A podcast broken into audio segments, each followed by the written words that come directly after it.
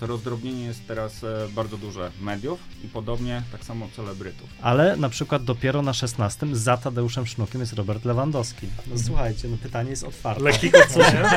Co się wydarzyło, no? się... Jakby z perspektywy marek, branie takiego celebryty, czy współpraca z takim celebrytem, który jakby jest bardzo jakby szeroko obecny w różnych działaniach, w różnych marek, to to jest dobre podejście? Okazuje się, że taka Bella Porch, która wyrosła na TikToku, jest absolutną po prostu, wiecie, tam jakby top gwiazdą em, TikToka, to ma tą rozpoznawalność malutką.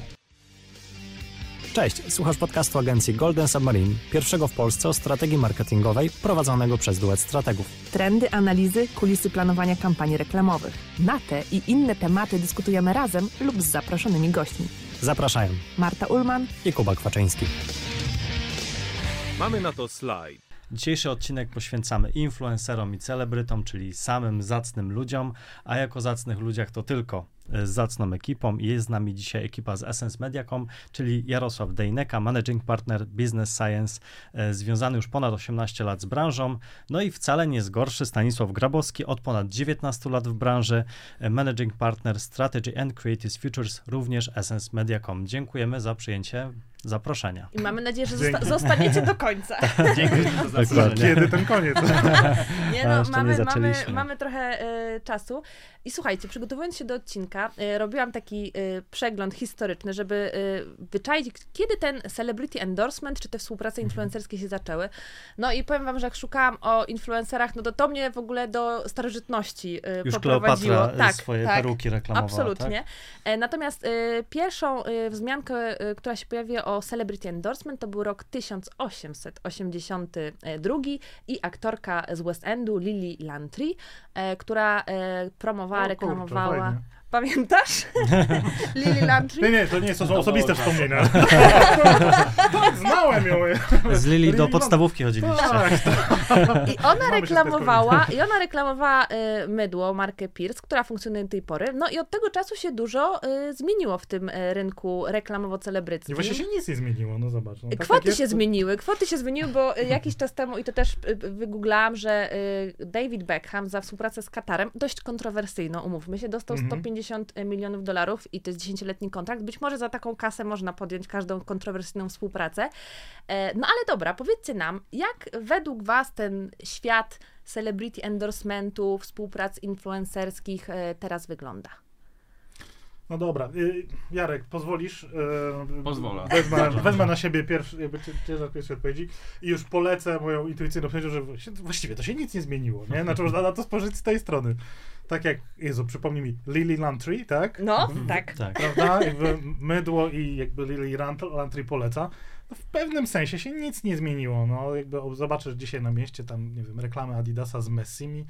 No tak naprawdę to jest to samo. No zamiast Lily Lantry jest Messi, zamiast tego mydełka lawendowego jest jakiś but sportowy, ale tak naprawdę chodzi o to samo. Jest jakaś znana postać, która udziela swojej i rozpoznawalności, i wizerunku, może czegoś tam jeszcze, tego, że ma jakiś wpływ na te osoby, Mhm. które ją lubią.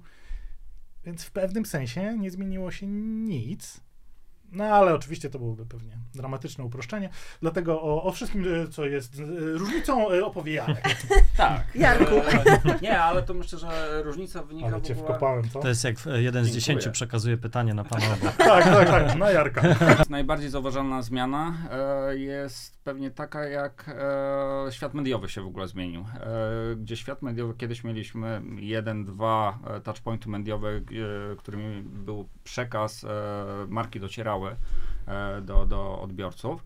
No teraz mamy praktycznie nieograniczoną liczbę touchpointów, jeżeli uwzględnimy wszystkie touchpointy digitalowe i właściwie każdego influencera jako pewnego rodzaju touchpoint. Więc to rozdrobnienie jest teraz e, bardzo duże mediów i podobnie tak samo celebrytów. Nie mamy jednego, 50, 100 osób znanych, o których myślimy, tylko to idzie już e, w setki czy w tysiące.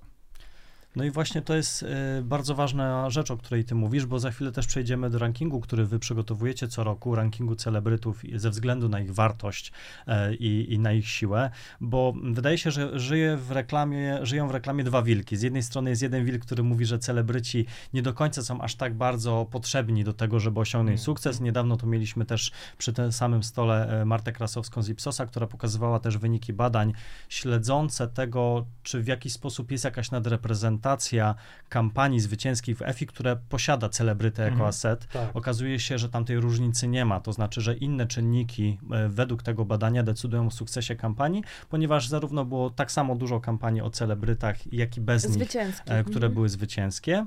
To jest ta jedna para koloszek, która mówi celebryta, ok, ale nie za wszelką cenę.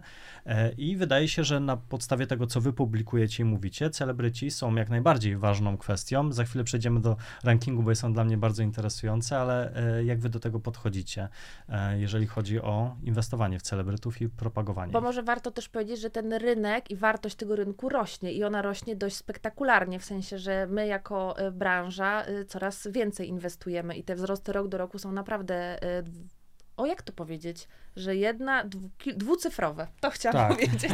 Czyli w zasadzie no podwaja się, tak? E, tak, więc to są naprawdę imponujące, więc z jednej strony mówimy nie za wszelką cenę, a z drugiej strony idziemy w to i też e, tak e, per e, celebryta czy per influencer płacimy coraz więcej. Te stawki często mhm. są e, zatrważające. Dobra, w ogóle pierwsza rzecz, w ogóle shoutout Ipsos, pozdro, bo wiecie, to jest coś, co w ogóle marzyło mi się, że ktoś się za to weźmie w Polsce, bo wy pewnie z waszym strategicznym backgroundem pewnie też się natknęliście na badania Institute of Practitioners of Advertising i to jest fantastyczna przecież kopalnia wiedzy, jakby robienie, robienie analiz na po prostu zgłoszeniach do konkursów mhm. efektywnościowych. Mhm. Fantastyczna rzecz i jak byłem ciekaw, kiedy się SAR za to weźmie, mega się cieszę, że się za to, za to wzięli i stawiamy tutaj pierwsze kroki, bo analizowanie tego zbioru danych, którymi są coraz większe też y, ilości zgłaszanych kampanii, to jest, to, jest, to jest rewelacja. Ale to, sorry za tą mikrodygresję, ja się naprawdę mega cieszę, że się i SAR i Ipsos y, za to wzięli. Ale akurat z tym wnioskiem, który z raporcie Ipsosu, y, ja bym się pospierał. Pospierałbym się nie dlatego, że tam coś jest nie tak, wiecie, z tym, z tym wykresem, czy z, z tymi, tam jest wszystko ok. Um, tylko ten raport zwraca uwagę na porównanie tych kampanii, które wygrały, mhm. zostały jakąś statuetkę, do y, tych, które, były w ogóle no, zgłaszane. Tak, tak, czyli też jakby był w nich uznany jakiś tak, potencjał, tak. Że, że one się i to już jest w ogóle dosyć selektywny zbiór, nie? Znaczy w ogóle to, co się zgłasza do EFI, to, ogóle, to już tak. jest dosyć selektywny zbiór, więc pewnie ciekawe byłoby porównanie tego, dobra, ile jest z tych kampanii z celebrytami e, w EFI i tu okazuje się, że wcale nie ma dużej różnicy, czy tych zgłaszanych, mm. czy wygranych. Pi razy drzwi 50%, tak. Mhm. do w ogóle wszystkich kampanii, wszystkich, wszystkich. W ogóle wszystkiego, co zostało wyemitowane w Polsce. I no ja, ja nie znam tego punktu odniesienia. Intuicja mi trochę podpowiada, że jednak mniej niż połowa kampanii ma celebrytę, więc mhm. może się okazać, że jednak te zgłaszane to jednak może mają jakoś tam nadreprezentacja to jest jednak tych, tych celebrytów. I budżetu też i skali, no bo zwykle te największe pewno, kampanie tak, są tak. zgłaszane do EFI. Tak. Mimo, że w EFI jest mhm. przecież kategoria też low budget. A, smart budget, ale mówmy się, tam jest chyba y, no. pół miliona w górę. Tak, tak, tak, bardzo smart, tak, bardzo no. smart co przy budżetach rzeczywiście niektórych marek jest, jest tak, to jest low budget, to jest low budget. Yy, ale niemniej wydaje mi się, że ta mhm. perspektywa być może pokazuje, że wcale tutaj nie ma jakiegoś e, jakby konfliktu, to znaczy nie ma, yy, być może jest tak, że naprawdę uniwersalną prawdą być może jest to, że że celebryci działają, tak, tak bardzo ogólniając, mhm. że, że po prostu jakby działają. No tutaj wprost podajecie w swoich materiałach, że uznajecie celebrytów w reklamie za tak zwanych, to brzmi tak bardzo odczłowieczająco, atraktory uwagi. Tak, tak. Ja, ja Jak zębatka jakaś, atraktor, e, ale już jest dalej bardziej ludzko. Mają bezpośredni wpływ na efektywność sprzedażową pod naszą ROI komunikacji, czyli de facto bardzo się opieramy na liczbach, tak, że, że po pierwsze przyciągają uwagę, ale też wpływają bezpośrednio na ROI, e, więc e, argumenty są mocne. No i mamy ten ranking, słuchajcie, bo to jest dla mnie bardzo ciekawe. Bo jest, Kuba uwielbia po prostu prostu y, wszystkie rankingi, rankingi ale tak. celebrytów. W ogóle A, rankingi no celebrytów. jest miks niesamowity, słuchajcie, bo to jest, e, pewnie można to zobaczyć, wrzucimy to też na nasz slajd, żeby sobie nasi widzowie zobaczyli, wyświetlimy to też w naszej wersji wideo. Mamy ranking najsilniejszych polskich gwiazd, za chwilę zapytamy was o kryteria, jakby według których ta lista została ułożona. No i mamy tak, słuchajcie, na szóstym jest Tadeusz Sznuk, To jest moje pierwsze pytanie. o co chodzi? No ale dobra, zakładam, że być może to jest też kwestia zasięgu i rozpoznawalności samej twarzy, a rozpoznawalność będzie dosyć istotna w naszej dzisiejszej rozmowie, ale na przykład dopiero na 16 za Tadeuszem Sznukiem jest Robert Lewandowski. No słuchajcie, no pytanie jest otwarte. Lekki kosmos, nie? Co się Co się wydarzyło? wydarzyło? Co No. tu się... No, Jarek, opowiadaj. Tłumacz się. Tłumacz się. E, nie, no e, tak, znaczy mm, nie jest to jakby prosta miara rozpoznawalności. Gdybyśmy sobie porangowali e, nasze znane, najbardziej znane osoby po rozpoznawalności, no to pewnie Robert byłby, nie wiem, w top 3, był w czołówce. Ciężko sobie wyobrazić osobę, która mieszka u nas e, w kraju, która Roberta jednak nie zna i nie rozpozna. Więc e, to nie jest ranking rozpoznawalności. Tu musimy sobie otwarcie powiedzieć, że to nie jest to samo. Mhm. Rozpoznawalność jest ważna, ale jest to jedno z wielu kryteriów, które bierzemy tutaj pod uwagę. Bierzemy trzy takie główne składowe. E, nazywamy to Celebrity Score, gdzie Mhm. właśnie między innymi rozpoznawalność wchodzi e, w skład. Drugi mamy Influence Funnel, czyli taką miarę wpływu Mhm. poszczególnych osób, czyli wpływu na osoby, które je znają. I trzeci element to jest e, Equity, czyli wizerunek danej osoby. Mhm. My to nazywamy brandlinkiem, natomiast jest to wizerunek danej osoby. I te trzy składowe wchodzą w skład tego rankingu. I e, Robert jest wysoko, ma bardzo Mhm. dobry wizerunek, bardzo dobrą rozpoznawalność, ale jak sobie weźmiemy taką właśnie nieoczywistą osobę jak Tadeusz Sznuk, to on również na wszystkich tych wymiarach bardzo dobrze wygląda. Więc on może pewnie rozpoznawalność samą, już teraz nie pamiętam danych, Mhm. on może mieć trochę niższą niż Robert, natomiast jeżeli weźmiemy e, w miarę wpływu na swoich odbiorców, no to Mhm. myślę, że to jest miara, którą e, nadrabia zdecydowanie. No słuchajcie, niewykorzystany potencjał, bo ja nie kojarzę żadnej kampanii reklamowej z Tadeuszem Sznukiem. Daj nam E, jest E. E, Jedna rzecz jeszcze też e, zwróciła moją uwagę, no bo na 20 osób, na, na 20 celebrytów e, mamy w zasadzie siedmiu dziennikarzy i prezenterów, pięciu dziennikarzy i dwóch prezenterów, ale na przykład już tylko trzech sportowców i tylko jedną piosenkarkę. I taki sobie zarzuciłem wniosek ogólny, czy to jest kwestia tego, że, że mm, w takich rankingach przewagę mają bardzo wszechstronni celebryci, takich, których nie można przypisać do jednego worka, Mhm. no bo zakładam, że prezentera trudno jest wrzucić, nie wiem, worek ekologii na przykład, tak jak się wrzuca, nie Martynę Wojciechowską, A czy nie? to nie jest tak, że to E. dalej jest telewizja, wiecie, kuźnią celebrytów jednak? No chyba No, tak jest. Trochę tak jest, że ekran, bym powiedział, Mhm. czy to mały ekran, czy duży ekran, aktorzy. E, myślę, że tutaj zdecydowanie widzimy, że ten e, wizerunek, jak i rozpoznawalność mają bardzo wysoką te osoby. Także Mhm. osoby, które znamy, jednak ta telewizja cały czas e, jest bardzo mocnym medium w naszym kraju. Bardzo dużo czasu jest spędzane i cały czas jakby te gwiazdy, jeżeli popatrzymy na przekrój ogółu społeczeństwa, no to jednak te gwiazdy telewizyjne, gwiazdy kina, no jednak e, pełnią bardzo dużą rolę. Tutaj. Nie bez, ponoć chodziły plotki, że Małgorzata Rozenek się wcisnęła do Dzień Dobry TVN, właśnie znając siłę telewizji jako medium do budowania kapitału I ty z takiego Poznania wizerunkowego. takie warszawskie tutaj ploteczki No, znasz? jak widzisz, y, nieskutecznie, bo wypadła po trzech miesiącach. No tak, bo, y, dlatego e, miałem tak. zapytać, jakby, czy to też jest nagrywane na wideo, jakby to dla mnie ważne. I tu będziemy w TVN, Czy nie? będzie tylko audio? E, Za rok na 19 Stanisław, ranking polskich gwiazd.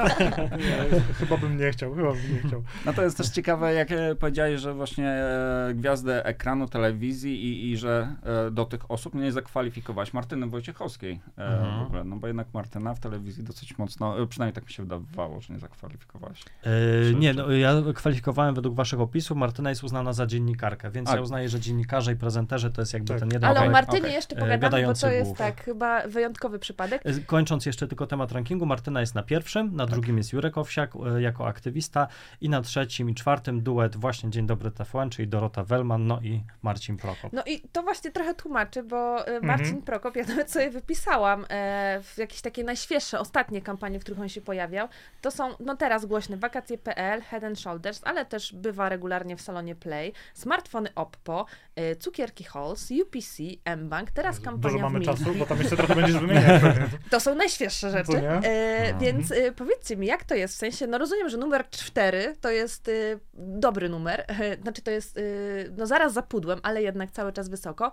No to czy jakby z perspektywy marek, branie takiego celebryty, czy współpraca z takim celebrytem, który jakby jest bardzo pof- jakby szeroko obecny w różnych działaniach, w różnych marek, to to jest dobre podejście, czy jednak y, trzeba szukać, no bo wiecie, nawet patrząc sobie na ten top, Grażyna Torbicka numer 5, no Sznuk, który jak już ustaliliśmy, nie pojawia się, nie? Y, tak często, czy prawie w ogóle w przekazach y, marketingowych, czy, czy jednak trzeba Mhm. szukać gdzieś dalej? Skąd ten Prokop tyle i czy to jest cały czas dobre, żeby go brać, skoro on się pojawia w tylu, y, w tylu kampaniach? No bo może przyciąga uwagę, ale może też być tak, że wiecie, że jakby ludziom się mieszają te marki. To jest no tak bo zwany już- syndrom Margaret, bo ona w szczycie swojej popularności miała chyba ze cztery spoty naraz były w bloku z nią. Tak. Tak, I to tak, jest tak. takie, że lodóweczka, nie? Kurczę, to w ogóle chwycę to od dwóch stron i Jarek wtrącaj się, się, się proszę, bo, bo tutaj myślę, że twoje zdanie będzie też mega cenne, bo w ogóle od strony takiej trochę metodologiczno-badawczej, ja wiem, że jakby zespół Jarka dokładnie z tego powodu, tam jedną z miar, którą e, wprowadził jest w ogóle miara wear-outu, znaczy żeby w ogóle Mhm. zobaczyć, no dobra, bo może Kiedy ktoś jest jest super Mhm. ale czy czasem ludzie nie uważają, że już za dużo jest tej osoby w mediach, bo bo to, to, to byłaby jakaś, może niekoniecznie czerwona kartka, nie, Mhm. ale jakaś taka żółta lampka, że tak, kurczę, może trzeba uważać, bo, bo może już tutaj wszyscy są, mają jakiś przesyt, przesyt tej Atraktor uwagi przestaje atraktować. Tak, tak, albo zaczyna, albo nadal atraktuje, ale irytuje O, i, to, i, i wtedy ten efekt pewnie może być e, e, nie taki, jaki chcemy. Ale druga rzecz to jest chyba, chyba to, o której ty powiedziałeś, że jest pewne, pe, pe, ja pewnie bałbym się takiego ryzyka, rzeczywiście Mhm. zatrudniając kogoś, kto już tam w 17 innych reklamach w, ostatnim czasie wystąpił, e, czyli znowu, no dobra, ja zakładam, że nas słuchają ludzie z branży, więc trochę żargonu, Tak. jak tutaj rzucimy, to Mhm. przeżyjemy to. E, tak zwanego misattribution, nie? To znaczy ludzie zobaczą Mhm, i tak, no. o dobra, widziałem Prokopa w fajnej reklamie, nie? I ten i teraz tam ludzie z Golden Submarine to nawet fajną reklamę tam wymyślili, nie? Ale O, i tak, o, jakby, no, bo ona taka śmieszna jest. y, A czego to była reklama? Nie pamiętam. No. Więc rzeczywiście to by było pewnie, y, to by było pewnie takie ryzyko. Ale mam też takie wrażenie, kurczę, że jeżeli ktoś jest dobry w sensie Mhm. takim wizerunkowym, ym, to, to w ogóle to ryzyko tego wear-outu jest, przy, przynajmniej od tej strony, jest pewnie, pewnie mniejsze. Ale to bym w ogóle jestem Ja- ciekaw na danych, jakbyśmy Ja bym nie wiem, jeszcze to na długim trochę rozwinął nawet. sprawdzili. To mogłoby być ciekawe. no. Tak, tak. Natomiast rozwinąłbym to jeszcze i, i użył takiego porównania, e, że e, z kiepskiego scenariusza bardzo ciężko zrobić dobry film, ale jak ma się Mhm. dobry scenariusz, to też można to spieprzyć i można Mhm. zrobić Mhm. bardzo kiepski film. Podobnie jest jakby z celebrytami. Ważne jest dobranie tej idealnej osoby, tej najlepszej osoby, która pasuje dla danej marki, dla danych celów komunikacyjnych, które mamy, które dana marka ma. Natomiast nadal można zrobić złą reklamę. Nadal może ten przekaz być nieodpowiedni, być sztuczny, być, być napompowany. On może nie być jakby atrakcyjny, więc bardzo zależy od tego, e, że tak powiem, dana osoba jest pewnym atrybutem, który możemy użyć, ale nadal możemy zrobić e, złą robotę po prostu. Nawet jak mamy dobrą osobę. To nie, to nie wszystko. Mhm. Tak, no to jeszcze do tego dochodzi inna kwestia, że mamy na przykład tą idealną osobę, to powiem wam z perspektywy agencyjnej, Marta Mhm. nieraz też to przerabiała razem ze mną po tej drugiej stronie, Mhm. że my mamy tą idealną osobę, ale nas na nią nie stać. I Tak, wtedy się tak. szuka planu B, planu C i się kończy z planem E. No niestety. I, i, i, i wtedy faktycznie schodzi to na dalszy plan. E, Ale mm, wracając jeszcze do waszej listy. Panie Tadeuszu Sznuku, pan da jakąś tam stawkę przyzwoitą. No słuchaj, jakby nie rozdał To są raz tej kasy z ludzie. odcinka, to by sobie wziął wszystko do dogadania, słuchajcie. E, Zastanawiający jest brak na waszej liście i myślę, że to jest dobry przyczynek do przejścia do, do kolejnej części naszej Mhm. rozmowy, jest brak influencerów. I teraz ym, no, zastanawiająca absencja, czy to jest tak, że e, żaden Tak. z nich nie wyciągnął tej średniej e, z tych trzech, Celebryckiej. średniej celebryckiej, żeby się tam wmieścił, bo stawkę zamyka Ewa Farna. No i nie wiemy, kto tam dalej jest, ale wydaje się jeszcze, że jeszcze wiele innych było nazwisk, a, dopiero potem się pojawili influencerzy. Co ciekawe, no jednak jak szukamy tych nazwisk razem z naszymi klientami, e, no taki wskaźnik jak liczba followersów, no jest w tej tabelce, którą się ocenia. Także e, jakbyście o tym mogli więcej powiedzieć, co jest przyczyną tego e, na takim dużym obrazku, że tych influencerów na liście nie ma. No. Słuchajcie, w ogóle możemy powiedzieć, że jednej rzeczy, kurczę, nie powiedzieliśmy, w ogóle, że ten ranking, który robimy, robimy wspólnie z e, Forbesem tutaj Mhm. w Polsce i ja się mega cieszę, że jakby Forbes w Polsce się na to zdecydował, bo nie pamiętam, czy to było rok, czy dwa lata temu, Forbes w Stanach Zjednoczonych Mhm. wypuścił taki ranking celebrytów, influencerów, no jednak dosyć powszechnie został skrytykowany za dosyć abstrakcyjne różne kryteria, bo tam w poszukiwaniu właśnie tego, żeby to był ranking na trochę głębszych rzeczach niż tylko ilość Mhm. followersów na Instagramie Mhm. zbudowany, no tam trzeba oddać, że ktoś jakby próbował, Mhm. jakby, Mhm. że, że- żeby tam na przykład porównać jeszcze, nie wiem, wielkość biznesu, bo większość tych top influencerów, wiecie, swój merch jakiś tam Tak. sprzedaje, albo... No Ryan Re Reynolds, tak? Coś- Jakiś tak, wielki teraz. tak. Selena Gomez, sama próba, żeby na przykład to podoliczać, ale to wcale nie jest takie proste, nie? No bo te księgi nie są transparentne, więc jakby y, y, było to pra- naprawdę łapanie się prawą ręką za lewe ucho i chyba lepiej jest jednak na jakichś tam takich, takich twardych i y, dobrze podróżujących przez całą taką Mhm. jakąś bazę, którą się ma y, osobach, osobach to budować. No i teraz wracając jakby, dlaczego w tym rankingu nie ma tych influencerów? Dlaczego my tych Są influencerów tak, tak, tak, tak Mhm. Mają swój no? ranking.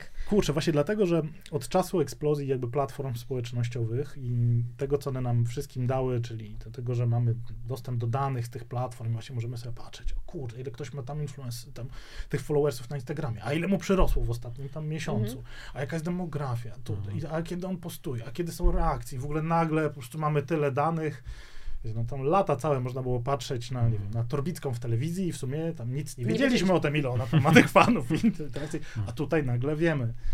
I rzeczywiście obserwuję takie niebezpieczeństwo, że trochę w, w, no, no w niektórych chyba działach marketingu trochę zapomniano, że, no, że te digitalowe miary są fajne, ale one rzeczywiście mogą nas prowadzić na manowce, że, że możemy spojrzeć, że ktoś ma jakieś tam miliony followersów i stworzyć sobie taki obraz w głowie, że to, To jest jakaś ktoś, super no. rozpoznawalna osoba. No to I Jednak taka miara rozpoznawalności, na, na przykład, nawet spuszczając tylko do tej od rozpoznawalności, jednak trochę ujawnia, że, no, że tak może nie być, nie? że ktoś może mieć miliony followersów, a mieć rozpoznawalność na poziomie, nie wiem, 5%. No to właśnie, no to ja bym chciała was zaprosić, żebyśmy obalili teraz te poszczególne mity, no bo też No, na ostatniej prezentacji, znajdzie, no. no właśnie. I też na ostatniej prezentacji na InSummit pokazywaliście te mity. No pierwsza rzecz to jest właśnie ta liczba followersów. I dlaczego to Mhm. jest tak, że y, Dawid Kwiatkowski, który tych followersów, albo Jeleniewska, Mhm. która tych followersów ma no miliony, nie jest y, jakby topem y, y, i nie jest może tak powszechnie rozpoznawana To jak tłumacz na przykład się. Martyna No Wojciechowska. dlaczego? Jak ci to wyszło? Kwiatkowskiego. Dlaczego... Pokazuj e, slajdy. No. Pokazuj slajdy. Dobrze, dobrze, pokażemy. Możemy pokazać slajdy. E, to dlaczego nie jest w topie rankingu? Albo na przykład Twinstyle, tak, który ma e, teraz już chyba 20 milionów To jest w followersów. ogóle jakiś Abstrakcja. fenomen, nie? Abstrakcja, abstrakcja. Jeżeli byśmy Natomiast założyli, to są osoby z Polski, no to byśmy tak uznali, że tak, no, ta rozpoznawalność powinna być co najmniej 50%. Nie? Tak. Ale w ogóle my lubimy, my lubimy chyba bliźniaków, bo ja sobie wygooglałam, że numer jeden polskich TikTokerów to są e, Nefat i Brothers, którzy mają na samym TikToku po- prawie 19 milionów obserwujących. Mhm. W ogóle nie I wiedziałam. teraz powinnaś iść tą logiką niektórych klientów i założyć, że jeden z nich, na jednego z nich przypada e, 9, 9 milionów obserwujących, bo sobie podzielą na pół. Tak. Że połowa A jednego obserwuje, a druga 38. połowa Matematyka nie kłamie. Polska ma dokładnie. 30, więc w ogóle połowa kraju ich zna e, i śledzi. Wiadomo. I właśnie, bo akurat jakby też sobie sprawdziłem jakby e, tą topkę e, i e, nie wiem, czy zgadniecie, jaka jest ich rozpoznawalność, ale ona nie przekracza 10% jednego i drugiego. Ja nie wiem, muszę Więc czytać, jak e, jeżeli zapytacie przeciętną osobę w Polsce, e, bo nasze badanie jest reprezentatywne, to e, jedna na 10 osób będzie uznała i będzie to dobrze, bo, bo druga, e, drugi ten profil ma 5%. Więc Czyli myślę, twin to jest, style. Ale którego Tak. brata znają? No właśnie. Tego drugiego. jakbyśmy pokazali jednego, to myślę, że to jeszcze mogłoby spaść. To faktycznie. No a to ja teraz y, wbiję kij w mrowisko. Może to jest tak, że to jest rozpoznawalność bardzo duża, ale na przykład, nie wiem, wśród y, nastolatek z dużych miast, które się interesują deskorolką. I tak, i tutaj wśród e, oczywiście jakby swoich fanów, jeżeli jakby tą grupę odpowiednio zawężymy do e, fanów danej osoby, no to wiadomo, że jakby fani, no to w 100% powinni Mhm. znać osobę, którą followują. No trochę, trochę zakładam, ale myślę, że to jest bliskie 100%, że, że znają tą osobę, natomiast musimy, wtedy musimy pamiętać, że jakby no ograniczamy się tylko i wyłącznie do tych osób. I Mhm. tak jest, tak jest. Jeżeli jakby też e, przyjmiemy, musimy przyjąć jeszcze kolejne założenie, że ci followersi odzwierciedlają prawdziwe liczby, które możemy jakby, że one są z Polski, że one są prawdziwe i wiarygodne. Nie są Nieraz z Wietnamu na przykład. Nie są z Wietnamu, czy nie są jakby wybustowane, a mieliśmy Mhm. takie, takie też e, niektóre przypadki, że te liczby były dalej, dalekie od, od e, i przekraczały na przykład liczby, które e, na przykład w GUSie mogliśmy zaobserwować. To może tutaj podamy też z waszego slajdu daną, e, która tak też uzmysłowi naszym widzom i słuchaczom. Tomasz Kot, e, 54 tysiące followersów, Dominik Rupiński ponad e, 7 milionów, znam typa, ale rozpoznawalność. Dominik Rupiński, który tych followersów ma no kilkanaście razy więcej, 10%, a rozpoznawalność Tomka Kota 88%. E, Nawet jak sobie patrzymy, bo też e, dane e, amerykańskie, bo też robicie to badanie w USA, no to tam, Tam też... jest parę mega ciekawych rzeczy. No to dawaj. To poczekajcie, to tylko zrobię małą dygresję, bo sprawdziłem, bo nie znałem pani Belli Porch, bo teraz będziemy porównywać dwa nazwiska. Julia No Roberts, coś którą myślę, że możemy kojarzyć, i Bella Porch, której nie miałem pojęcia, że istnieje. I powiem wam, jakie mi się pytania sugerowane ile- w Google pojawiły. Julia Roberts to jest 9 milionów followersów, i ale świadomość 82%, a u Belli Porch odwrotnie, ponad 111 milionów followersów, ale świadomość, znajomości tej osoby Tak, żeby tylko to siadło, 27%. Nie? Tak, ile tak milionów followersów Bella Porch, nie tam? 111 milionów Ja nie followersów. umiem liczyć O mniej więcej 110 e, więcej niż mamy na to slajd. tak, tak. Ale słuchajcie, jest bardzo Abstrakcyjne ciekawie, liczby, nie? jakie się pojawiają pytania sugerowane w Google odnośnie tych dwóch pań. Mhm. Bo jeżeli chodzi o e, Julię O Jezu, Roberts, dawaj, to pytania są tak. E, pytania sugerowane w Google. Zapytaj o, czy e, Julia Roberts miała operację plastyczną? Ilu Miała. Mężów miała e, Julia Roberts? Nie wiem. Ze dwóch. I za jaki film dostała Oscara? A w Belly Porch? Ile lat ma Bella Porch? Więc to pokazuje też e, poziom e, niewiedzy jakby tego, kim jest ta osoba w takiej skali bardzo masowej, nie? No ale opowiadajcie, słuchajcie, skąd wynika ta ogromna dysproporcja? Chyba częściowo żeśmy tutaj, wiecie, poruszyli taki troszkę oczywisty insightik, nie? Że jednak nadal, kurczę, ten duży ekran, Mhm. czy ten telewizyjny, czy ten kinowy, kurczę, jest nieprawdopodobną dźwignią. I, Mhm.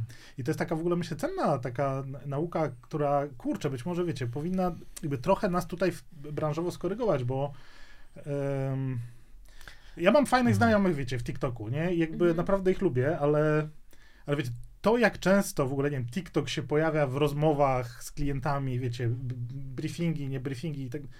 Od razu rozszerzone źrenice. Tak, jak sobie pomyślisz na to, dobra, jaka jest ta siła tego i pewnie bardzo wiele, dużo dobrych rzeczy można powiedzieć Mhm. o jakby sile TikToka. Ale powiem Natomiast że... okazuje się, że taka Bella Porch, która wyrosła na TikToku, jest absolutną po prostu, wiecie, tam jakby top gwiazdą Mhm. em, TikToka, to ma tą rozpoznawalność malutką. Mhm. Mhm. Malutką w tej skali, kurczę, populacji, malutką. Pewnie znajdziemy taki segment osób, nie wiem, właśnie nie, może młodszych, super aktywnych w mediach społecznościowych, oczywiście heavy userów TikToka i pewnie gdybyśmy w takiej wąskiej grupce sobie tam sprawdzili, to być może ta rozpoznawalność Belly Porch, czy nie być może, jestem przekonany, Mhm. byłaby bardzo wysoka. Em, no ale jednak, no kurczę, wiele marek to jednak się tak nie kieruje do jakichś, że grupa docelowa tam Sprite'a to nie Mhm. jest heavy usersi tylko TikToka, Mhm. nie? tylko to są po prostu pijące napoje gazowane. No i właśnie na podstawie takich danych, że 111 milionów tam followersów, Bella Porch to jest jakaś super gwiazda. A wiesz, czego to wynika? Bo e, No, Marta, ostrożnie, opowiedz e, z ostrożnie. perspektywy klienckiej, ale wydaje mi się, że często klienci nie mają czasu i nagle jest brand manager, który musi przygotować kampanię i ma one-to-one ze swoim przełożonym, który trwa 15 minut i on musi mi w 15 minut pitchować e, koncept kampanii Tak. i po prostu on ma dwie minuty na influencerów, żeby ją opowiedzieć, czy na przykład na ambasadorów. Jedyne, czym może powiedzieć zero-jedynkowo, to tak, ten ma 100 milionów followersów, a ten jest za ekologią i to jest wszystko na takim bardzo powierzchniowym poziomie. Mhm. poziomie. Nie wiem, czy, no potwierdź. Nie, Potwierdź nie, tą w mojej organizacji, tezę, nie, w mojej organizacji tak to nie wygląda, ale e, jestem w stanie sobie wyobrazić. mamy długie jakościowe one-on-one. Tak, że w innych organizacjach tak to właśnie wygląda. Ale dobra, czyli już wiemy, że ci followersi y, w mediach społecznościowych to nie jest jedyny y, y, wskaźnik, na który powinniśmy patrzeć. Ale co? Zaangażowanie. Jeszcze to jest taka y, rzecz, która, y, która też pojawia się Mhm. często, że no dobra, no może nie ma najwięcej fanów, ale ma hard po prostu y, fanów, ultrasów i oni na pewno kupią wtedy te nasze produkty, jak ten gość je zareklamuje. I jak to jest z tym zaangażowaniem?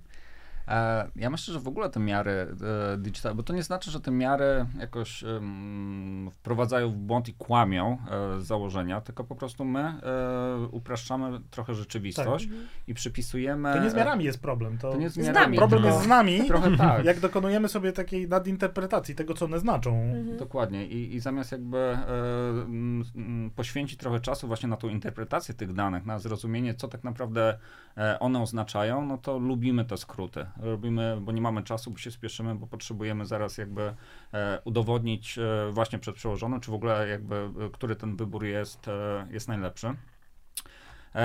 No i tak samo jest z engagement rate'em, tak? No bo, bo mówimy o tym zaangażowaniu, o, engage, o engagement e, rate, czyli tak naprawdę proporcji, ile było kliknięć do ilości followersów. Tak, Mhm. więc, więc to jest jakby miara, miara digitalowa.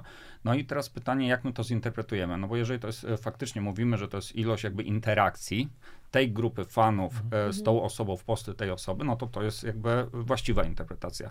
Natomiast e, no to nie oznacza, że ta osoba ma duży lub mały wpływ na swoje osoby, Mhm. które ją śledzą. To jest już wtedy coś innego i to wiemy. I to wiemy z naszych danych, bo porównujemy te wyniki. I tak naprawdę na, na bazie ponad 700 e, osób znanych e, zestawiliśmy sobie e, i e, ta proporcja, ta dysproporcja pomiędzy jednym wskaźnikiem a drugim, takim prawdziwym wpływie, Zależność jest praktycznie w ogóle w drugą stronę. dokładnie tak. Czyli dokładnie to, że tak. ludzie lajkują posty Vito Bambino, bo on też się gdzieś tam u was pojawił, to nie znaczy, że on ma na tych followersów wpływ. Nie musi oznaczać. Mhm. Może tak, on Tak. może mieć, tylko to nie musi być jakby jednoznaczna miara i wyznacznik tego, że on na te osoby ma e, duży wpływ i większy niż na przykład taki Tadeusz Nuk na swoje osoby. A to w sumie wracamy do takiego, e, do takiej dyskusji, która chyba pojawia się co kilka lat w naszej branży, bo pamiętam jeszcze dyskusję w ogóle na temat tego, czy targetować posty na Facebooku na zasięg, czy na engagement, bo jak jest na zasięg, to wtedy nie widać wpływu, no bo są tylko dwa lajki i trzeba się tłumaczyć, a wszyscy wiemy, że właśnie nie zawsze ten wpływ, jaki ma na nas ta kreacja, nie musi wynikać z tym, o, dam serduszko, albo dam okejkę, że jest to dużo bardziej chyba takie niemierzalne i nie zawsze właśnie musi się odkładać w postaci jakichś cyferek pod postem, więc to chyba wracamy z, też ponownie do tej samej dyskusji, tylko w kontekście jakby kontentu celebrytów i ambasadorów. Ale to prawda, nie? to w ogóle na super rzecz zwróciłeś uwagę, że y, te miary digitalowe też trochę mogły spowodować w naszych głowach pewne jakby spiesz- spłaszczenie Mhm. niektórych terminów, nie? Mhm. Znaczy, że nie wiem, jakieś treści na przykład są angażujące, no to daj mi tą miarę tego Mhm. zaangażowania, nie? Tutaj time on site poproszę i tam właśnie ilość komentarzy pod postem, no jak były chujowe, to znaczy, że to nie było angażujące, nie? Natomiast rzeczywiście taką pewnie bardziej ludzką miarą tego, nie wiem, czy coś jest Mhm. angażujące, to będzie było tam, nie wiem, czy, czy, czy ja po przeczytaniu, nie wiem, tego posta na blogu, czy cokolwiek, Mhm. nie wiem, czy ja się, nie wiem, zamyśliłem, zastanowiłem i tak, kurczę, że gdybyśmy wiedzieli takie rzeczy, że tak, o kurczę, dużo ludzi miało jakieś przemyślenia po przeczytaniu, Mhm. to tak, o kurczę, to byśmy powiedzieli, to mega angażujące było w takim razie No. chyba, nie? Em, ale to jest to, co chyba jakby trochę próbujemy zrobić też jednak w pro... dosyć oldschoolowymi metodami badawczymi. Jarek, ja cię strasznie za to przepraszam, ale w pewnym sensie, Pogadamy wiecie, bo to są... Oj, oj, tak, oj. pogadamy później. Pogadamy w domu, Oldschoolowymi w tym w sensie, że wiecie, jakby to badanie, które zespół Jarka robi, to, to, to znaczy musielibyśmy się bardzo nagimnastykować, żeby mówić, że to jest AI-driven, nie, i tam... A nikt nie sprawdza tego, Ja wiem, tak nikt nie napisać. sprawdza, można mówić? Że to jest takie dosyć klasyczne badanie, chociaż tam- tam sporo bardzo ciekawych metodologicznych y, trików, bo, bo nie wszystkie rzeczy są łatwe, jak na przykład badanie wpływu jest w ogóle nietrywialne. Y, Więc jakby trzeba to zrobić sprytnie, ale sama metodologia badawcza to jest metodologia, która ma tam lat bardzo wiele już pewnie, nie? To jest badanie na konsumentach, nie? No, Tam Jarek zadajesz nie jakieś wygląda pytania na i- zadowolonego. Ja wiem, wiem, Jarek, Jarek będzie mnie kopał w kostki po prostu tak, będę miał Wygłuszymy, wygłuszymy w. Em, ale mimo wszystko chciałem zwrócić uwagę właśnie na to, że em, ale że dzięki temu dowiadujemy się pewnych takich, wydaje mi się, bardziej ludzkich e, prawd. No, na przykład Mhm. właśnie o tym, że no dobra, fajnie, możemy sobie patrzeć na te engagement rate'y i one być może nawet coś nam mówią, mm, ale niekoniecznie nam mówią, czy ta osoba jest wpływowa. No, ale no to co by nam powiedziało, że ta osoba jest wpływowa? No i okazuje się, że to można zbadać. I down, no, down, down, down, down, influence power index? Może być? Może być, może być. E, influence Power Index jako pełny indeks, o, czy, czy Influence Funnel? Powiedz E, w ogóle, co to jest i o co Najpierw- chodzi i jak dobierać tych twórców, na jakie wskaźniki wy proponujecie, y, żeby y, patrzeć, no bo już wiemy na co nie patrzeć, to na co patrzeć, jak wy to mierzycie i jak ten indeks y, konstruujecie. Dobra. E, to takie, to generalnie takim zbiorczym naszym e, miarą, która, po której jesteśmy w stanie, nie wiem, porangować sobie osobę, no to jest Influence Power Index. I teraz jedna jeszcze mała dygresja. Wszystko powinniśmy zrobić e, w oparciu o tą naszą grupę docelową, do której chcemy Mhm. dotrzeć. Więc wszystko jest wiadomo, e, jeżeli jakby naszą grupą jest, są kobiety, to powinniśmy patrzeć tylko i wyłącznie na wyniki wśród kobiet. E, więc naszą zbiorczą miarą jest Influence Power Index. Ona składa się z tych trzech miar. E, celebrity Score, czyli tej rozpoznawalności w wielkim skrócie można powiedzieć. E, drugie to jest wizerunek i trzeci to jest Influence Funnel, czy ten wpływ wpływ osoby. I to są te miary, na które patrzymy.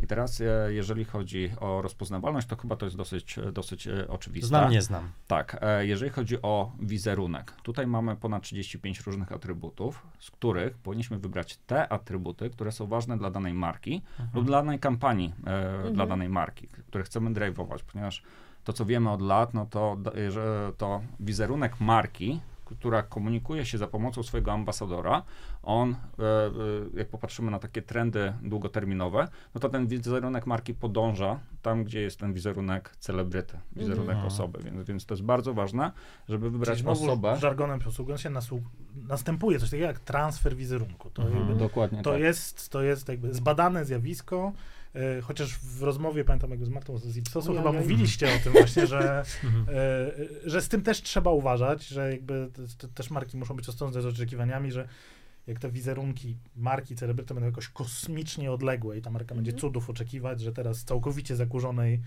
w przeciągu tygodnia staje się nie. zupełnie nowoczesna, to to się może nie udać. Tak. I, I jakby jas, jasne, że trzeba uważać, ale jednak istnieje takie zjawisko, ono jest dosyć dobrze udokumentowane, że następuje coś jak transfer wizerunku. Do tego, żeby ten transfer projektować, no to dobrze byłoby wiedzieć, W którą stronę to idzie, tak, jakby tak. To, to, to, czego my chcemy od tego celebryty, co on nam w ogóle może wytransferować. Mhm. To Bo wiecie, z analizy postów na Instagramie to jeszcze może tego nie odczytamy, co tam. Tak, że jak raz pójdzie do lasu i wrzuci post, to nie znaczy, że jest eco-friendly, nie? E, A tak jest coraz częściej poszukiwanie, bo jest bardzo duży popyt na e, celebrytów, którzy mogą wspierać kampanie CSR-owe albo takie proekologiczne, Mm, no bo jest tak, bardzo duży też tak, e, tak. podaż produktów, które mają być wypromowane w taki sposób i znaleźć takiego celebrytę poza Martyną Wojciechowską, no to jest e, bardzo trudno. Jest trudno, ale na przykład u nas w badaniu mamy taki jeden e, Wymiar, atrybut, tak. tak, jeden taki wymiar, gdzie jesteśmy w stanie sobie popatrzeć na to, jak ludzie postrzegają poszczególne osoby właśnie pod kątem ekologii. Mhm. Więc akurat ten Ale tam, element, ale tak, tam tak, faktycznie no. jest tak, że jest Martyna Wojciechowska i potem długo, Długo, długo, nic. i pojawia się Maja Popielarska, Kasia Gandor, więc, y, ale faktycznie, a powiedz mi, bo jeszcze mówiłeś o trzecim. Tak, No. trzeci. E, I to jest ta miara wpływu, my to nazywamy influence funnel. E, I to jest nasza autorska miara. Tutaj się inspirowaliśmy z badań socjologicznych skalą Bogartusa, Mhm. e, który e, mierzył ten dystans społeczny, e, po, zadając szereg różnych pytań, po to, żeby ten dystans społeczny e, umieścić na pewnej skali, żeby móc to e, przedstawić za pomocą liczb. Robimy podobnie i żeby w ogóle tą miarę osiągnąć, to my zadajemy w kwestionariuszu 12 pytań. Więc 12 pytań w ogóle składa się na tą jedną miarę, e, którą mierzymy. I teraz Influence Funnel, on ma e, u siebie jakby trzy wymiary. E, Rozpoznawalność, e, poziom ekspercki i poziom tego wpływu już takiego e, finalnego, prawdziwego. I każdy z tych poziomów jest coraz bardziej jakby poziomem, który pokazuje coraz większe zaangażowanie, ten wpływ. E, tak Mhm. naprawdę. I, I pierwszy możemy powiedzieć, że e, mówi nam trochę ten attention, mówi nam o tym, e, e, czy ludzie interesują się daną osobą. Mhm. Ten drugi, czy uważają daną Czyli osobę to mogą za... być ludzie, Mhm. którzy wiedzą, że w ogóle, a dobra, jest Bella Porch i tam, Mhm. nie wiem, że tam nawet tam Porozmawiam ze znajomymi. followuje tak. i tam migają Mhm, jej, te, mhm. jej te, te posty, ale tam poza tym, że nie wiem, że, że, że ładna, to może nie wiem, zbyt za wiele więcej. Mhm. Drugi oznacza, że uważa daną osobę, no tak w wielkim skrócie, za eksperta w dziedzinie, w którym się zajmuje, Mhm. czyli że e, to, co robi, to robi to dobrze. Mhm. Tak w wielkim skrócie, tam są cztery pytania, które to opisują. I trz- trzeci element, to jest już ten element wpływu, jest to taki najbardziej e, zaawansowane zaangażowanie, czyli że e, osoba no, chciałaby się już zaprzyjaźnić z tą Mhm. osobą znaną. To już jest taki Mhm. poziom, który jest tej takiej najbliższej relacji. I teraz mierząc konwersję z tego attention do tego poziomu wpływu, jesteśmy w stanie policzyć taką relatywną miarę wpływu. I teraz Mhm. relatywną, dlatego że my chcemy mieć e, trochę odseparowaną od tej rozpoznawalności, bo wiadomo, jak gdybyśmy, gdyby Tak. to nie było relatywne, No, ktoś może no to być Martyna mało by- rozpoznawalny, ale bardzo wpływowy. Tak. Dokładnie tak, więc, więc dlatego mierzymy tą konwersję Mhm. z tego pierwszego, z tego Mhm. attention do poziomu e, właśnie tego e, wpływu. Ale to jest proste, bo to jest tak jak z tymi fanelami na szczycie, nie? Bo można markę znać i z jej nie rozważać, nie korzystać, a tutaj jakby badamy całą tą ścieżkę. Dla mnie To- to takim kumam. przykładem osoby, która w mojej głowie i w mojej wyobraźni zatrzymała się na górze tego lejka jest na przykład Maciej Maleńczyk y, w Warce Radler. To znaczy, y, że ja go znam, wszyscy ludzie go znają, wiedzą, że to jest duża, gadająca głowa, która polecała mm, piwo bezalkoholowe. Czy uznaję go za eksperta w tej dziedzinie? Częściowo. Częściowo, ale y, jakby wydaje mi się, że Wiesz, w jego- dziedzinie życia, jako jest bycie bon vivantem, to ja Tak myślę, Na że e, tam jest tak. wysoki poziom ekspertyzy. No właśnie, ale na poziomie już na przykład wpływu, czy to jest osoba, z którą pół Polski chciałoby się zaprzyjaźnić? Wydaje mi się, że nie, więc tutaj być... Albo napić piwka bezalkoholowego. Albo napić piwka, nie? Ale z drugiej strony kojarzę wielu influencerów, którzy naprawdę mają zasięgi mikroskopijne. Świat Gosi polecam tutaj do kamery. Świat Gosi, w której ludzie piszą setki komentarzy kobiecie, która mieszka w Wielkiej Brytanii i robi na przykład haul zakupów w supermarkecie e, albo Mhm, robi sobie mhm. makijaż na Halloween i ludzie piszą, że Gosia to jest jak kołderka, pod którą można wejść i jakby spędzić wieczór po prostu, bo to jest taki bardzo cozy content. I ona Tak, nigdy nie tak. będzie na szczycie waszej listy, ale ma ten poziom influen... e, Znaczy influ- po tym podcaście tego... to się pewnie wiele zmieni. nie? Pewnie No, tak, pewno. e, ale widzę właśnie, jak bardzo złożona jest wasza miara i jak bardzo potrzebna, bo gdyby nie to, to być może świat Gosi byłaby, wiesz, e, ambasadorką marki L'Oreal. Ale ona właśnie też e, dlatego została ta miara stworzona, żeby te dwa światy, e, ten świat celebrytów, Właśnie który do tej tak, pory był inny, i świat influencerów. I to były, do tej pory to były w ogóle dwa osobne światy, które sobie funkcjonowały. A my w naszym badaniu postanowiliśmy zrobić takie miary i takie badanie, y, za pomocą których będziemy w stanie oceniać jakby każdy element z tych dwóch światów Mhm. również. Więc ta miara Influence Funnel, ona właśnie trochę była dedykowana, inspirowana właśnie tym, jaką rolę mają influencerzy, Tak. czym, że oni mają wpływać. To przy pierwszej edycji, Mhm. wiecie, to była w ogóle robocza hipoteza, nie? To Mhm. znaczy, że naprawdę jeszcze tego nie wiedzieliśmy. To było takie założenie, że tak, kurczę, znaczy, dobra, ci influencerzy pewnie będą mniej rozpoznawalni od gwiazd ekranu, ale w czymś chyba są nieźli, nie? To znaczy, Nawet to, to, chyba lepsi. to, to, to, to, w, to w czym? No kurczę, no chyba mają jednak bliższą relację z tymi Mhm. swoimi tam jakby fanami, niż ktoś, kto tam tylko w telewizorze miga, a potem mówi miłego wieczoru państwu i klik i, się, i się nie widzimy. Więc na początku to była jakaś tam robocza hipoteza, no i ona, ona, się, ona się potwierdziła, chociaż no jest to zniuansowane. Nie? Znaczy są tacy influencerzy, którzy mają wpływ nieprawdopodobny no i są tacy, którzy mają Może już są słabe, celebrytami po prostu. A powiedzcie mi, bo to jest ciekawe i znalazłam taki cytat y, y, no, z jednych z raportów, że y, twórcy internetowi u, y, uzyskują przeciętnie, czytam, żeby się nie pomylić, wyższe noty na wszystkich zdefiniowanych atrybutach wizerunkowych, co więcej, wyraźnie wyprzedzają celebrytów pod kątem najtrudniejszych i najmniej powszechnych cech w zestawieniu takich jak wyznaczanie nowych trendów, spontaniczność czy wiarygodność. I tu mam adnotację, Stanisław z tym polemizował, ale chyba to nie z tym polemizowałeś, No, tylko nie może tak. a ty lubisz polemizować, więc y, powiedzcie, jak to jest? Faktycznie y, na tych trudnych i na tych parametrach wizerunkowych, no mówimy o tym wpływie, nie? Ale też mamy właśnie te parametry wizerunkowe, o których mówiłeś, Jarku, że też są jakby ważne. I czy to jest tak, że trochę nie doceniamy tych influencerów, albo właśnie powinniśmy na nich trochę inaczej patrzeć? Ha, odpowiedź, która chyba najczęściej z badań się słyszy. O nie, o nie, jak powiesz, to, To zależy, zależy. to, To po prostu wychodzi. wychodzi. Do zobaczenia, cześć. Jaki jest zamiennik? Jaki jest zamiennik? Ale nie, naprawdę to zależy, bo to zależy jakby na co popatrzymy, bo jakby wizerunek jest bardzo, bardzo Mhm. szeroki, tak? Więc zależy jakby na co popatrzymy, na kogo pa- patrzymy, więc, więc e, to są elementy, które są ważne w tej odpowiedzi. Jeżeli to zgeneralizujemy, e, to trochę tak jak pokazywaliśmy ostatnio na konferencji, jeżeli powie, e, zrobimy z tego wizerunku jedną miarę Mhm. ze wszystkiego e, i, i popatrzymy sobie na, na e, taką przeciętną osobę, na medianę z każdej grupy, okazuje się, że, że e, tacy celebryci, e, ci celebryci w, stan, e, jakby w rozumieniu jakby dużych gwiazd z Mhm, telewizji, mhm. z ekranu, e, ten wizerunek mają silniejszy Mhm. niż, niż osoby, niż influencerzy. Natomiast jeżeli spojrzymy na takie wymiary jak e, bycie trendy, e, tam chyba był też, wydaje mi się, że humor również dosyć, dosyć mocno e, dosyć mocno wychodził, e, to tutaj już influencerzy e, okazują się e, lepsi. E, natomiast e, też jakby Ale w ogóle No. chyba jednym z wymiarów, które tam mamy, to jest na przykład kontrowersyjny, nie? Więc na przykład może być tak, że O, Tak. Mierzyliście poziom humoru, czy mierzyliście poziom humoru w polskich kabaretach?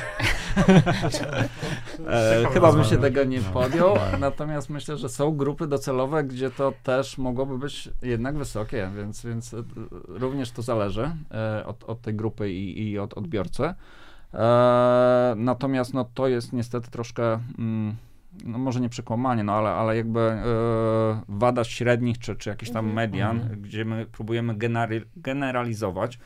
E, bo na pewno są, e, nie na pewno, no, są influencerzy, którzy ten wizerunek mają bardzo mocny. Są również celebryci, którzy mają ten wizerunek słaby, więc, więc naprawdę to po prostu... Tak, i na koniec dnia to jakby, wiecie, takie porównania jakby trochę, no, że one mogą być jakby, wiecie, tam ciekawe, ale Mhm. w tym takim praktycznym zastosowaniu trochę nie mają sensu, no bo gdzieś na koniec dnia te dane są potrzebne, żeby ktoś, kto się opiekuje jakąś marką, mógł, mógł po prostu jakąś racjonalną decyzję podnieść. I ona będzie, tam będą bardzo konkretne rzeczy potrzebne, nie? Jeżeli to zaobserwował, że tego marka staje się za mało trendy, no to po prostu będzie chciał, żeby tam wsparła go jakaś postać, która może tego transferu dokonać, żeby była trendy i będziemy patrzeć na ten jeden, albo czy tam na jakieś Mhm. może trzy różne i nie będziemy patrzyli, czy ta osoba w ogóle na tam 40 parametrach wizerunkowych, czy w ogóle jest silna, czy czym ona... y, To jest śmierć przez dane wtedy. tak, dla- to jest dla- śmierć, bardzo ładnie to opisałeś. To jest śmierć przez dane, to jest śmierć przez dane. Więc to, to, to, to, że tych danych jest dużo, no jest potrzebne, ale już po, potem w jakimś praktycznym zastosowaniu, no to ważne jest to, że patrzysz na jakieś tam poszczególne wskaźniki. No i wtedy rzeczywiście super jest to, o czym Jarek powiedział, bo no to jest ym, chyba po raz pierwszy mamy od, od, od, od jakiegoś czasu taką możliwość właśnie wrzucenia trochę do jednego gara właśnie. Te, Mhm. gwiazdy dużego ekranu, tego małego ekranu, celebrytów, influencerów, a od już chyba sporego czasu też sporo osób jest takie, że tak coraz trudniej jest zaklasyfikować, nie? No Mhm. bo wyrosły ze świata influencerskiego, a pojawiły się na wielkim ekranie na przykład, albo pochodzą ze świata dużego ekranu, ale zaczęły budować tą swoją pers- personę w mediach społecznościowych, więc też ta przestrzeń e, w środku zaczyna, zaczyna rosnąć, co widać w ogóle na tym rynku amerykańskim, że Mhm. no jednak tam na przykład muzycy w Stanach, no to są osoby, które są no jednocześnie mega celebrytami, Mhm. ale z drugiej strony są po prostu jakby gwiazdami platform społecznościowych. I tak Mhm. też powiedzenie, czy ten muzyk to jest celebryta, czy influencer. no, Mhm. I no. Zależy, kiedy wydał ostatnią płytę, jedno czy w tej jedno, dekadzie. Jedno, i- No. jedno i drugie. Znaczy u nas to chyba też widać po muzykach, że tam relatywnie... Są wysoko, jest relatywnie natomiast są, jakby, są wysoko. ale to rynek amerykański, czyli też globalny. Więc Tak, jakby tak, tam widać to- Tak.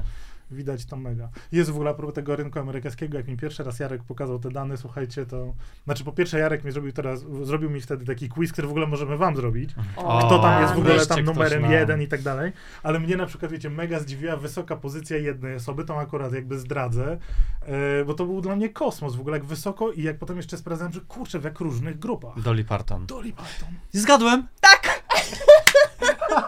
Nie, ale Wow. Ja tu poproszę w tym momencie fanfary. Monia, Fanfary. Monia fanfary. Dolly Parton. Tak, Dolly Parton, To jest w ogóle oczywiście. jakoś tak koszerna postać w Stanach. E, I w ogóle wiesz, no bo to jest e, muzyka country, nie? No to Tak, jest takie, tak. e, to jest e, Zenek Martyniuk e, tamtych... Wiesz, e, ja, tamtych ja nie za grupach, bardzo tak, śledzę, no. ja wiem, że No. ja mam ten poziom jakby attention, nie? Mhm. Znaczy ja wiem, że Dolly Parton istnieje, mało o Dolly Parton wiedziałem. Muszę wiedzieć, że w ogóle to mnie zainteresowało, żeby trochę poszukać, co ona tam robi. Okazuje się, że ona jest nieprawdopodobnie w ogóle też czynna, tak jakby s- w ogóle społecznie. No, Tak. I Jest matką chrzestną Miley Cyrus. Nie wiedziałem.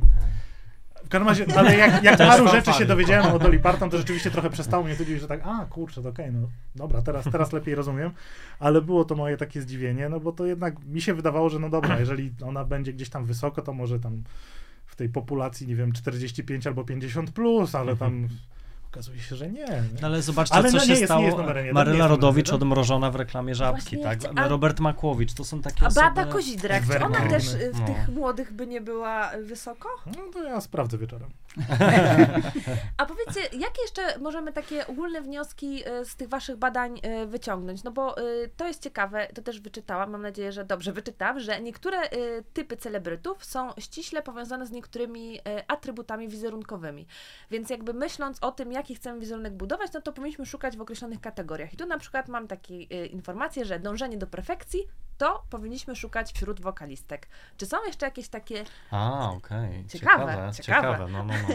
i czy są jeszcze jakieś takie Że reguły? kreatywność to na przykład, nie wiem, y, kucharz, tak? No może, przykład, nie wiem, czy to tak. nie za proste, ale y, być może to są te tropy właśnie. E, to znaczy, myślę, że e, znowu trzeba patrzeć per osobę, że, że to będzie zbyt, moim zdaniem, tak chyba jednak zbyt duża generalizacja, bo nawet jeżeli, i faktycznie jest tak jak mówisz, że jeżeli byśmy e, szukali e, tego perfekcjonizmu, to akurat tak się zdarzyło, że piosenkarki to akurat były amerykańskie, bardzo mocno jakby tutaj performują na, na, na perfekcjonizmie. Natomiast nie wiem, czy bym e, dokonał takiej generalizacji, że to piosenkarze zawsze, każdy ma jakby ten perfekcjonizm jakby bardzo duży. E, I tutaj musimy indywidualnie e, patrzeć. Są pewne cechy oczywiście, takie jak, nie wiem, że sportowcy, ten drive, ten push taki mają e, mocne i to widzimy prawie zawsze jakby wychodzi. Oczywiście jakby modelki, jakby te atrybuty związane jakby z urodą, atrakcyjnością, czy, czy też, też będą miały bardzo, bardzo Ja bym wysoko. nawet zachęcał właśnie, żeby unikać nawet takich generalizacji, Mhm. bo to też może być tak, że yy, bo te- rzeczy skąd się biorą, nie? I to może być tak, kurde, to też będzie przykład jakby Mhm. z, tam, z któregoś z waszych odcinków o tym, że to Ale- jak, jak Słuchał, marka kulinarka, słuchał. jak marka kulinarna, no to kogo powinniśmy wziąć? Jakby pewnie kucharza, nie? I No tak, tak.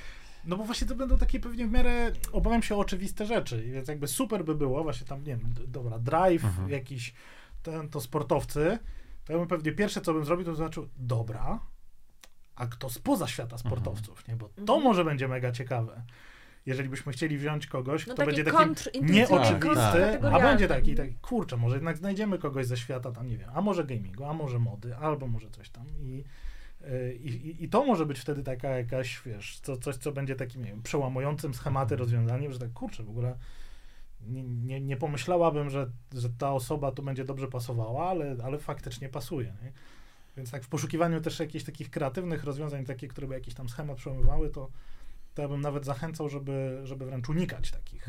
Mhm. Co wiąże się pewnie z jakimś ryzykiem, bo mogą być oni niekojarzeni tak bardzo z danym, jakby danym zjawiskiem, więc to Pewnie. też jest jakieś tam ryzyko. No ale w sumie o to chodzi, żeby No ale tyle podejmować mamy to ryzyko. wskaźników nie? teraz, No. że możemy to sobie wszystko wyliczyć, prawda? Aptekarsko. Tak, wymęczyć też dane, aż nam coś powiedzą. Tak, no tak. Słuchajcie, muszę o to zapytać, bo akurat się nagrywamy w czasie, kiedy, y, kiedy to jest głośna sprawa nadal. Nałóżmy na to teraz Pandora Gate. Mhm. I teraz, czy, No e, no. czy w waszych tych mądrych dashboardach, bo zakładamy, że są bardzo mądre, inaczej byśmy też cię się nie widzieli, wierzymy w to, co e, wyświetlają się wam e, w panelach, jakie informacje, czy widać już te zmiany, na przykład, czy dropy wizerunkowe, generalnie na przykład na youtuberach, jeżeli można ich w jakikolwiek sposób zaklastrować, że jest drop, że generalnie spadło zaufanie lub na przykład wskaźniki wizerunkowe dla całej grupy youtuberów ze względu na nieufność, kto następny może się okazać za, związany z niekoniecznie ich aferą, ale być może jakąkolwiek inną, która podważy ich wiarygodność. Nie mamy jeszcze tych danych. Nie mamy danych, Mhm. które mamy po Pandora Gate, żebyśmy stwierdzili jakby liczbowo, że ten wizerunek na przykład youtuberów bardzo, bardzo jakby ciekawe i będziemy jakby to Mhm. badać. E, Mamy to na, na agendzie najbliższej. Natomiast jeszcze tego e, nie mamy, tak żeby, Mhm. wiesz, powiedział ci o danych, e, a nie co sądzę. Podejrzewam, że pewnie będą niedługo y, w sumie sami klienci pytać, nie? bo też będą chcieli unikać jakiegoś tam ryzyka z tym związanego, chociaż czego, tego pewnie nigdy nie unikniemy, no bo nigdy nie wiemy, z której strony będzie jakakolwiek afera, a świat celebrytów to świat afer i zawsze tak było i pewnie nawet Kleopatry, czy ta y, pani, która reklamowała mydło, też nie jedną aferkę może miała No na myślę, że koncie. tam się na tym Endzie działo, owszem, tak. Natomiast tutaj też musimy jakby pamiętać o tym, że e, no, tego typu e, zdarzenie, e, jak, jak, jak e, miało miejsce z Pandora Gate, no, najczęściej jest bardzo trudne do wykrycia. To nie jest Mhm. coś, no, mogłyby być jakieś, nie wiem, tam przesłanki, coś ten, że, z tym kontentem, że on był już, e, przekraczał pewne granice, Mhm. ale generalnie, no, takie ryzyko, no, wszędzie mogłoby być. Także Mhm. tutaj jakby to jest coś, co myślę, że Ale to, co, bo to, co- to, co kurczę, jest ciekawe, bo ja pamiętam, jak to kurczę, w- w- że tak powiem, pierdyknęło, to, to patrzyłem na dane z właśnie z API, żeby zobaczyć, kurczę, no dobra. W ogóle pierwsza rzecz, którą oczywiście jakby robiliśmy, to żeśmy, wiecie, szybko patrzyli, kurczę, dobra, w ogóle na jakich klientach my nie wiem, albo mamy w ogóle współpracę z tymi osobami, albo były zaplanowane, to jakby oczywiście, Mhm. nie, ale, no ale dobra. Też patrzyłem jakby na te dane i to, co Jarek mówi, jest absolutną prawdą. To znaczy, wiecie, rzeczy, które w, w takim zestawie danych, na które my patrzymy, na przykład pewnie bardzo łatwo widać jakby tak zwanych, nie wiem, na przykład patostreamerów, nie? No bo to jest jakby coś, co jest jakby publiczne, nie? To Mhm. jest po prostu pewien rodzaj treści i obecności i my to Które danych od razu, od razu to będziemy, Mhm. od razu to będziemy widzieć. To, co mnie zaciekawiło, to jest to, że jakby no tam co najmniej kilka osób, wiecie, ja nawet nie mam ochoty teraz sypać tymi Mhm. nazwiskami, nie, ale tam co najmniej kilka osób, które tam się pojawiały, powiedzmy, w tym, w tym, w tym, w tym, w tym kontekście, już w poprzednich czytaniach badania było oceniane jako po pierwsze kontrowersyjne, Mhm. po drugie mało mały właśnie influence funnel, Mm. więc ja na przykład mam taką świadomość, że tak kurczę, dobra, no my na pewno nie rekomendowaliśmy ich klientów jako osoby wpływowe, nie? Mhm, mhm. jako takie, które mają, mają wpływ. Najczęściej to były, to były osoby, które na przykład tam w miarę dobrze na przykład tam w, wychodziły na takich rzeczach jak tam, nie wiem, humor na przykład. Mhm. A, no fajnie, nie? Mhm. Więc jakby i zazwyczaj to były takie dwa, dwa jedyne wymiary, wiesz, że kontrowersyjny i humor, więc tak, to jest trochę za mało pewnie, żebyśmy jakoś na Zaplanowali żebyśmy uważali, no. że, że, że, że, że to jest... e, e, No ale Jarek ma rację, znaczy rzeczy takie, jakie tutaj wychodziły przy Pandora Gate, no zresztą też wiemy, no one siedziały trochę, wiecie, no albo wręcz w jakichś tam pokojach hotelowych, czy w innych tam pomieszczeniach, albo w, w, w DM-ach, nie, czy tam, w, nie, w Messengerach, Whatsappach i tak dalej, więc jakby to, to, to, to jest to jest do wykrycia dopiero, kiedy ta afera wybucha. No i wtedy można zobaczyć, co tam się zadziało, bo to nagle się coś pojawia w świadomości ludzi, no i to będziemy wiedzieli, ale to, tak jak Jarek Co- mówił, Mhm. Badamy to właśnie teraz. Będziemy Co właśnie tylko wkrótce. potwierdza i, i pokazuje dużą potrzebę badania takich rzeczy i nie opierania się tylko na, na o, tak zwanym palcu. Tak. To jest Tylko palec jednak- predykcji. Palec predykcji. A Tak. ten? A znasz nazwy na Tylko pozostałe? mówiąc, wiecie, tylko mówiąc No. szczerze, jakby guzik nie obchodzi, jakby co, co, co, co, co wyjdzie akurat w tym Pandora Gate. Znaczy, wiecie, to jest, to jest, no. to jest, to jest tak oczywiste, myślę, Tak. że dla wielu marek i Mnie się wydaje, że To to jest będzie ogóle... jakaś wartość PR-owa, nie? Może jakąś Tak. notkę PR-ową wspólnie z kimś napiszemy na ten temat, ale Ja myślę, że ciekawsze jest to, wiesz, to Stanisław, czy to po prostu zjawiska, które są jakby indywidualne, znaczy no jakby to wiecie, nie jest masowe zjawisko, znaczy owszem, Miejmy du- w taką ogóle, nadzieję, no nie? tak, miejmy Mhm. nadzieję i za dużo tych twórców w ogóle nie powinno to mieć miejsca, ale czy to wpływa na całą kategorię, to w tym sensie To jest, jest ciekawe, ciekawe nie? pytanie No. i, to na pewno, Super. na pewno Tak, ugryziemy. tak, tak. Bo To za, chwilę, pytanie, bo za chwilę się zaczną przesunięcia budżetów z jednej platformy na drugiej i już może nie być to takie, takie małe, małe zjawisko. No ale wiecie, jak ze, jak ze wszystkim chyba, to też są fale. Te. No to słuchajcie, następne nasze spotkanie zaczniemy tym pytaniem. E, co tam po tak? A tymczasem e, bardzo Wam dziękujemy, bo to była super e, ciekawa rozmowa i myślę, że jeszcze się spotkamy. I co, przypominam, że naszymi gośćmi byli Jarosław Dejneka i Stanisław Grabowski, essencemedia.com. Super, dziękujemy Tak. Wam I bardzo. się Dziękujemy Wam bardzo. Dziękujemy bardzo. Dziękujemy. Dziękujemy wam bardzo.